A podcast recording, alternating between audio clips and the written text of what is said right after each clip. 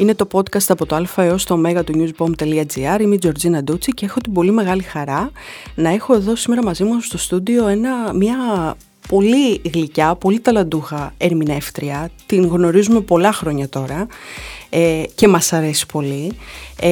Ξεκίνησε από ένα σχήμα επίσης πολύ αγαπημένο και συνεχίζει μια πολύ επιτυχημένη προσωπική πορεία πλέον. Και μιλάω φυσικά για τη Ρένα τη Μόρφη. Ρένα, σε ευχαριστώ πάρα πολύ που είσαι εδώ μαζί μας. Χαίρετε, εγώ χαίρομαι που βρίσκομαι εδώ και πιστεύω ότι θα απαντήσω σε όλη την αλφάβητο.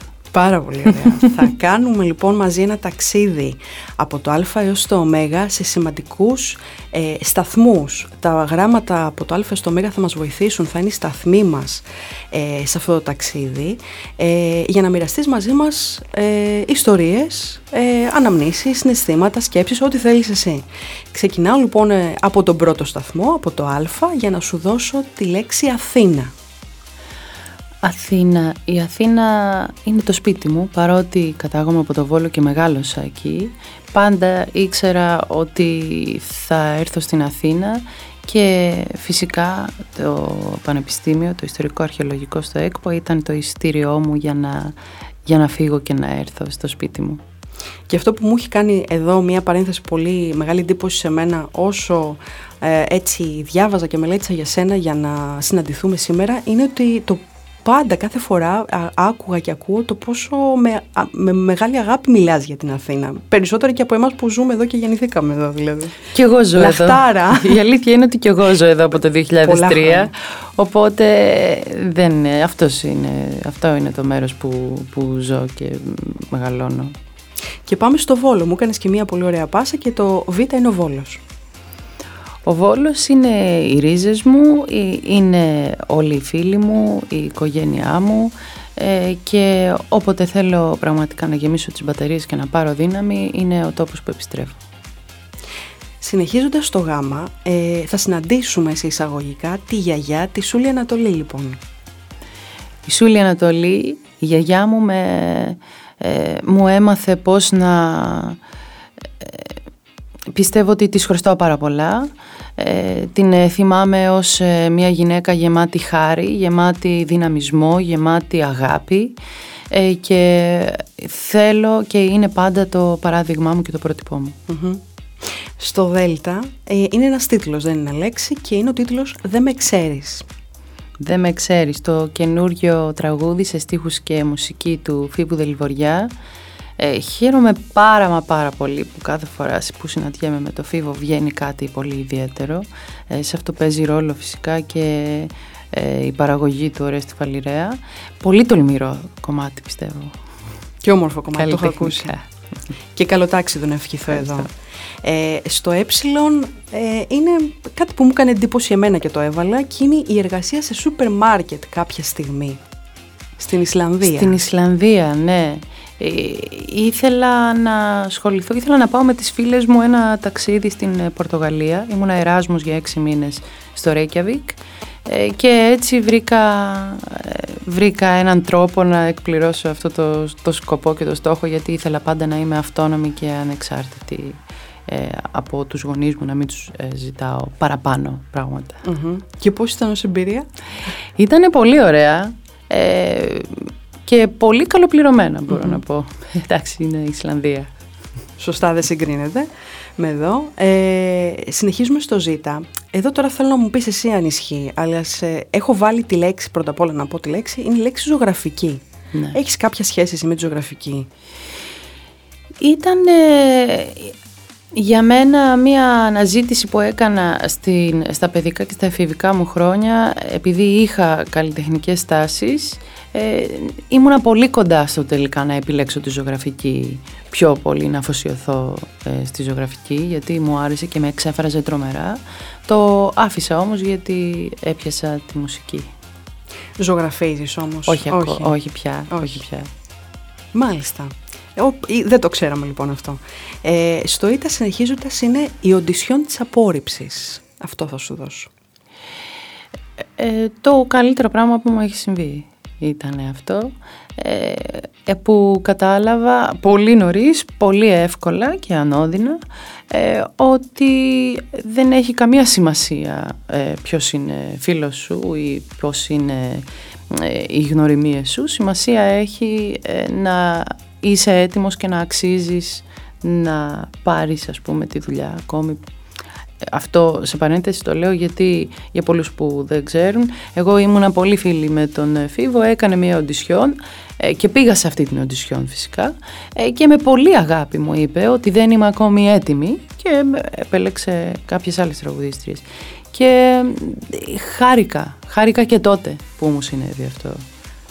Ναι, γιατί είναι και σου δίνει και το κίνητρο για να εξελιχθείς, να βρεις τα πατήματά σου, να γίνεις καλύτερη, όλα αυτά. Ακριβώς, και ήμουνα και τρομερά μικρή. Δεν κόβει τα φτερά δηλαδή. Ήμουνα 19 ετών. Mm-hmm. Δηλαδή και εγώ τώρα που με βλέπω σίγουρα, δεν θα με έστελνα καν. Συνεχίζοντας στο θήτα, είναι οι θύμισες, οι αναμνήσεις δηλαδή, από τα παιδικά χρόνια. Αν υπάρχει κάποια ιστορία ίσως ή να μας πεις λίγο για τα παιδικά σου χρόνια στο Βόλο. Τα παιδικά μου χρόνια ήταν γεμάτα με παιχνίδι στην εξοχή, που αυτό είναι κάτι που επίσης το θυμάμαι και χαίρομαι και είναι ένας από τους λόγους που μου αρέσει να επιστρέφω στο Βόλο. Έχει απίστευτη φύση, απίστευτες ευκαιρίες για εκδρομές, πολύ όμορφο τοπίο και το πήλιο και το βουνό και η θάλασσα. Και από πολύ μικρή πάντα θυμάμαι να πηγαίνω διάφορες βόλτες με το ποδήλατο, όπου αυτό ήταν τρομερά απελευθερωτικό και τότε, μέχρι και σήμερα. Ναι, γιατί από όσο ξέρω χρησιμοποιείς ποδήλατο. Ναι. Mm-hmm. Καλά θυμάμαι. Συνεχίζοντας στο Ιώτα, είναι η Imam Baildi. Η Imam Baildi, ο μεγαλύτερος σταθμός της ζωής μου. Ορίμασα, γέμισα εμπειρίες, οριμάσαμε όλοι μαζί στην ομάδα, μεγαλώσαμε. Είναι μια οικογένεια η οποία δεν έχει μείνει πίσω, προχωράει και αλλάζει μορφές και κάνει το δικό της ταξίδι. Και πολύ αγαπημένο σχήμα, πολύ. Στο ΚΑΠΑ θα μου επιτρέψεις να σου δώσω δύο λέξεις. Η μία είναι τα κουσούρια και η άλλη είναι η Καίτη Γαρμπή. Κουσούρι. Δεν έχω κουσούρια, είμαι τέλεια. Επιτέλους κάποιος το λέει για τον εαυτό του. Η Καίτη Γαρμπή είναι μια πολύ αγαπημένη τραγουδίστρια και πιστεύω ότι είναι από τις καλύτερες λαϊκές φωνές που έχουμε στις μέρες μας. Και εδώ το εξηγώ εγώ γιατί το έβαλα, δεν το έβαλα έτσι γενικά, γιατί σε έχω ακούσει που έχεις πει ότι είναι μία από τις επιρροές σου. Ναι, οι επιρροές μου ξεκινάνε από τη Φλέρι Νταντονάκη και πηγαίνουν μέχρι και μικρότερες και νεότερες από μένα τραγουδίστριες όπως τη Σεμέλη, γενικά γυναίκες με δικό τους τύπο και χαρακτήρα που έχουν να δώσουν στην μουσική και ουσιαστικά κάπως δίνουν ένα δικό τους μοναδικό στίγμα χωρίς να μιμούνται τίποτα άλλο. Mm-hmm. Αυτό είναι αυτό για μένα είναι το παράδειγμα μου. Mm-hmm. Στο Λάμδα για αυτό που θέλω να μας πεις είναι για τη Λάτιν μουσική και για τη λατινική κουλτούρα. Η Λάτιν μουσική είναι ένας έρωτας που ξεκίνησε περίπου 10 χρόνια πριν που έκανα ένα ταξίδι και εκεί είδα το πόσο ταιριάζω εγώ ψυχικά με αυτή την κουλτούρα και έκτοτε μαζί με τους μουσικούς και την ομάδα που μοιραζόμαστε την ίδια αισθητική έχουμε εμβαθύνει σε αυτή την ιδέα που πρώτος έφερε ο Μανώλης Χιώτης τη δεκαετία του 50 και ανέμειξε την ελληνική μουσική με το Λάτιν. Mm-hmm. Και πολύ μεγάλη σου αγάπη η Λάτιν μουσική και κουλτούρα. Και κουλτούρα κυρίως. Ναι. Ακριβώς. Στο μη θα σου δώσω τις μεταγλωτήσεις που σε έχουμε ακούσει σε Disney και σε Mattel, αν δεν κάνω λάθος. Έχω κάνει πάρα πολλά. Τώρα πρόσφατα το συζητούσα, με ρωτούσε μια φίλη μου δηλαδή και της απαριθμούσα ότι έχω κάνει.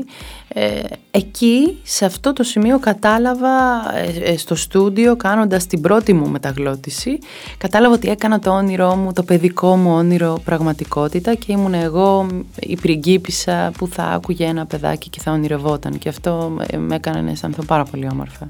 Και πολύ διαφορετικό από το τραγούδι, έτσι, από ό,τι έχεις κάνει, φαντάζομαι. Διαφορετικό είναι με την έννοια ότι προσπαθείς να πατήσεις πάνω σε κάτι που ήδη έχει υποθεί. Mm-hmm. Κατά τα άλλα είναι το ίδιο διασκεδαστικό. Mm-hmm. Είναι πολύ διασκεδαστικό και υπέροχο, γιατί όντως και οι συνεργάτες εκεί στο Sierra Studios που συνεργαζόμουν ήταν και αυτοί πολύ, πολύ αγαπημένοι μου άνθρωποι. Mm-hmm. Οπότε είναι κάτι που θα ξανάκανες σαν δοθεί. Σίγουρα. Μάλλον πρέπει να τους πάρω τηλέφωνο.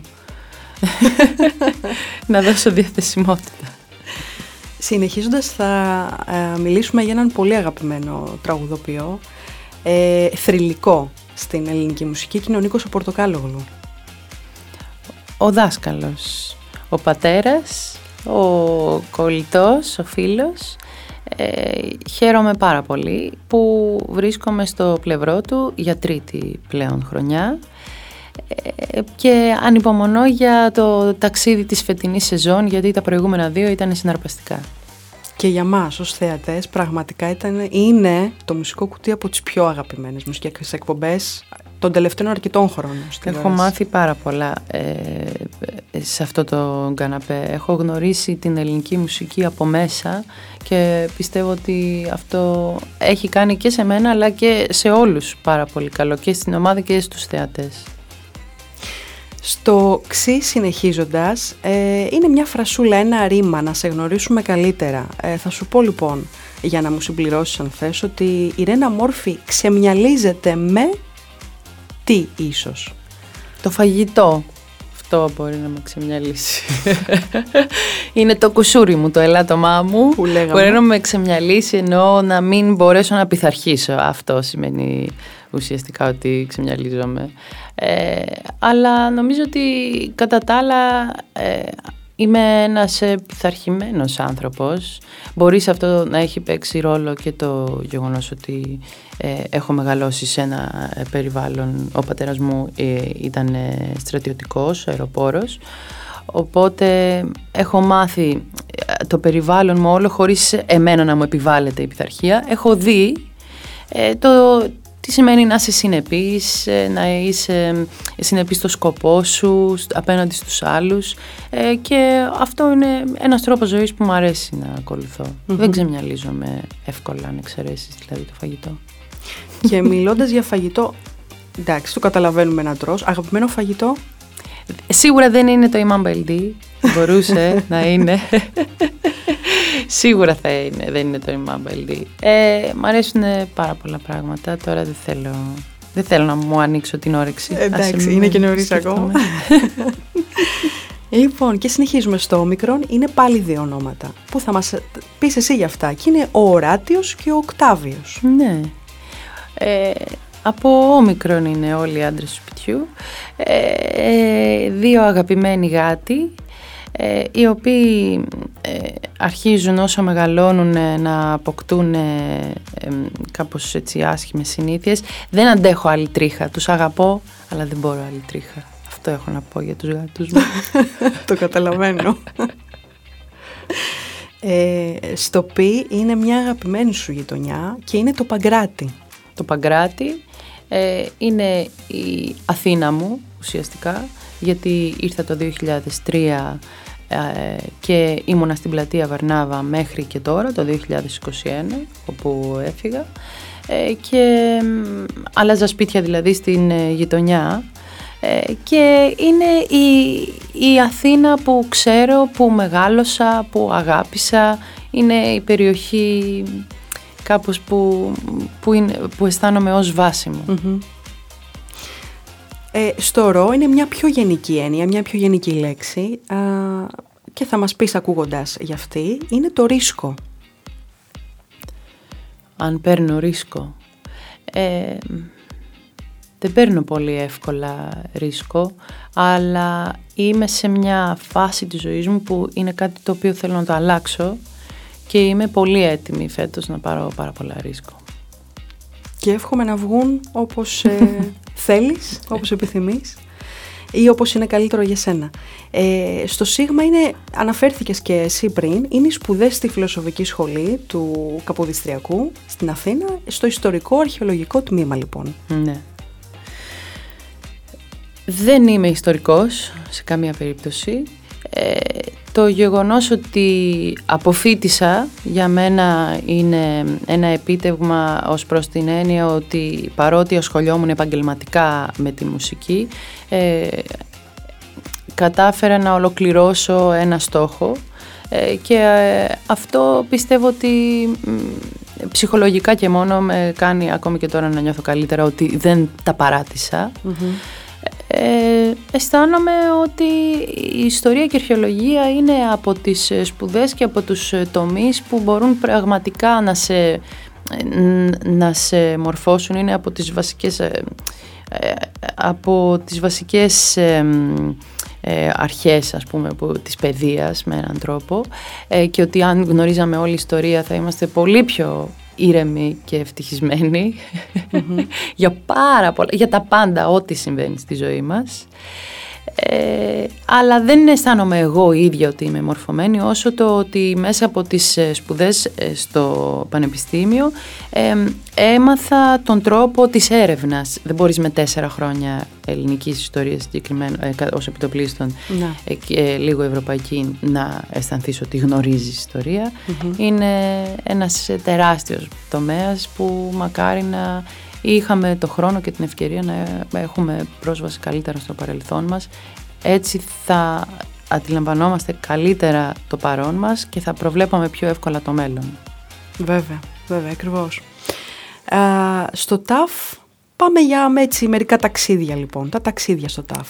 Τα ταξίδια είναι το οξυγόνο. Με τους Imam Baildi είχα την ευκαιρία να ταξιδέψω σε πάρα πολλά μέρη του κόσμου. Χαίρομαι πάρα πολύ γιατί λέω πολλές φορές ότι έζησα καλύτερα και από το να ήμουν πλούσια, γιατί θα έπρεπε να δουλεύω πολύ για να είμαι πλούσια για τα χρόνο, για ταξίδια και δυνατότητα βέβαια. Και τώρα μέσα από τη μουσική, μέσω της δουλειάς δηλαδή, ταξίδεψα σε πολλά μέρη, γνωρίσαμε τον κόσμο που αυτό είναι πολύ σημαντικό, δεν ήταν από τουριστικής άποψης, δηλαδή ήρθαμε σε επαφή με τους ντόπιους από την κάθε χώρα. Και αυτό είναι μοναδική εμπειρία και ομολογουμένως αυτά τα 2 χρόνια του κορονοϊού και των απαγορεύσεων έχουν κοστίσει πάρα πολύ και μπορώ να πω ότι αισθάνομαι πολύ ντεφορμέ στην έννοια του ταξιδιού, κάτι που για μένα ήταν σχεδόν καθημερινή συνήθεια. Ναι. Πρέπει λίγο να σκουμποθώ και να... Ναι, έχεις δίκιο. Και να ξεκινήσω πάλι το ταξίδι. Έχεις δίκιο, το στερηθήκαμε τα 2 προηγούμενα χρόνια οι περισσότεροι βέβαια. Στο ύψιλον είναι η υποκριτική. Η υποκριτική είναι κάτι στο οποίο δεν έχω εμβαθύνει ιδιαίτερα. Αλλά ξέρω ότι το λες για την ταινία Φαντασίας, mm-hmm. στην οποία είχα την τιμή να συμμετέχω. Δεν μπορώ να πω ότι ήταν πολύ υποκριτική, γιατί υποδιόμουν την τραγουδίστρια και είμαι τραγουδίστρια, οπότε σαν ψυχισμός ήταν κοντά. Θα ήθελα πάρα πολύ να κάνω κάποια στιγμή κάτι πολύ διαφορετικό, κάτι έξω από μένα. Αυτό που ήταν έξω από μένα, στο γεγονός ότι χρειάστηκε να αναλάβω ας πούμε ένα ρόλο, ήταν ότι... χρειάστηκε να ενταχθώ και να προσαρμοστώ σε όχι σε δικό μου όραμα, αλλά στο όραμα κάποιου άλλου και του σκηνοθέτη και του σεναριογράφου. Και αυτό για μένα ήταν πρόκληση, mm-hmm. στο ότι βάζεις μεν το δικό σου στοιχείο, αλλά ουσιαστικά εξυπηρετείς το όραμα ενός τρίτου. Και εύχομαι να μου δοθεί ευκαιρία να το εξελίξω αυτό. Mm-hmm. Αντίστοιχο πράγμα έχει γίνει και με το Μουσικό Κουτί, όπου δεν έχει υποκριτική μέσα, αλλά σίγουρα εξυπηρετείς το μουσικό σαλόνι, φιλοξενείς άλλους καλλιτέχνες Αυτό σημαίνει ότι πρέπει να είσαι σωστός οικοδεσπότης και οικοδέσποινα, χωρίς να δίνεις το βήμα και την πρώτη θέση. Και αυτό είναι πολύ διαφορετικό από το να βρίσκεσαι πάνω στη σκηνή σε μια δική σου παράσταση. Mm-hmm. Μου αρέσει πάρα πολύ που ανοίγω την βεντάλια, την καλλιτεχνική με αυτόν τον τρόπο. Και εδώ μια δική μου απορία, επειδή μου πες θα με ενδιαφέρει να το εξελίξω κτλ. Οπότε θα ήσουν απρόθυμη, αν σου δινόταν ξανά η ευκαιρία ή υπήρχε πρόταση για ένα ρόλο, να παρακολουθήσεις και κάποια σεμινάρια υποκριτικής? Έχω παρακολουθήσει μικρή σεμινάρια όταν ήμουνα δηλαδή φοιτήτρια και στο πανεπιστήμιο. Έχω πάει δηλαδή σε μια σχολή. Αυτό που θα μου άρεσε είναι περισσότερο η τριβή και η επαφή με τον σκηνοθέτη. Το τι μπορεί στα αλήθεια να εκμεεύσει από σένα. Ναι. Αυτό λέω ότι θα μου άρεσε να δοκιμάσω με διαφορετικούς ανθρώπους να δουλέψω. Mm-hmm. Το επόμενο γράμμα είναι το Φι και φυσικά εδώ θα συναντήσουμε το Φοίβο Δεληβοριά. Ο Φοίβος Δεληβοριάς είναι ο μέντοράς μου. Είναι ο καλύτερός μου φίλος, είναι ο πιο σπουδαίος καλλιτέχνης που έχω γνωρίσει από κοντά, σίγουρα. Αστήρευτο ταλέντο και κάνει πάρα πολλά διαφορετικά πράγματα. Η γραφή του είναι ανατριχιαστικά άμεση και ταυτόχρονα λυρική. Και πραγματικά είναι τεράστια τιμή που με θεωρεί φίλη του. Αυτό, τον λατρεύω. Mm-hmm. Συνεχίζοντας στο Χ, έχουμε τα χόμπι. Χόμπι. Χόμπι, αν έχω τώρα πια χόμπι. Δεν έχω χρόνο για να έχω χόμπι. Μου αρέσει που το λες έτσι. Ναι, ξέρεις γιατί κάθομαι και το συνειδητοποιώ. Δεν υπάρχει ελεύθερος χρόνος για χόμπι. Παλιά είχα, ας πούμε, τα ταξίδια τουριστικού ενδιαφέροντος είναι ένα χόμπι. Η μακηρική επίσης, άμα το κάνεις για φίλους, είναι ένα χόμπι και το κάνεις έτσι. Δεν το κάνεις τόσο... για τις ανάγκες, ας πούμε, τις καθημερινές. Αλλά παλιά αθλούμουνα κιόλας, μου άρεσε να πηγαίνω για τρέξιμο. Τώρα δεν έχω το χρόνο και μάλιστα φέτος έχω πει ότι θα ξεκινήσω να αποκτώ χρόνο για τον εαυτό μου. Λοιπόν, προσωπικά είναι αυτά. Στο ψι είναι μια πιο πάλι γενική έννοια, δεν έχω κάτι στο μυαλό μου, εσύ θα μας πεις, και είναι η λέξη ψυχοθεραπεία. Έχω κάνει πολύ λίγες συνεδρίες, οι δήμονες και αυτοί που κάνουν θα γελάσουν άμα πω ότι έχω κάνει 5-6 συνεδρίες, είναι σαν να μην έχεις κάνει καθόλου. Είχα κάπως, συνεννοηθήκαμε και με τον ίδιο τον γιατρό, γιατί ήταν ψυχίατρος, ότι δεν πολύ χρειάζομαι ψυχοθεραπεία. Δεν ξέρω γιατί, αυτός μου το είπε. Οπότε το δοκίμασα, είδα ότι μου είπαν οι άνθρωποι ότι δεν χρειάζομαι και εντάξει, έφυγα. Μια χαρά.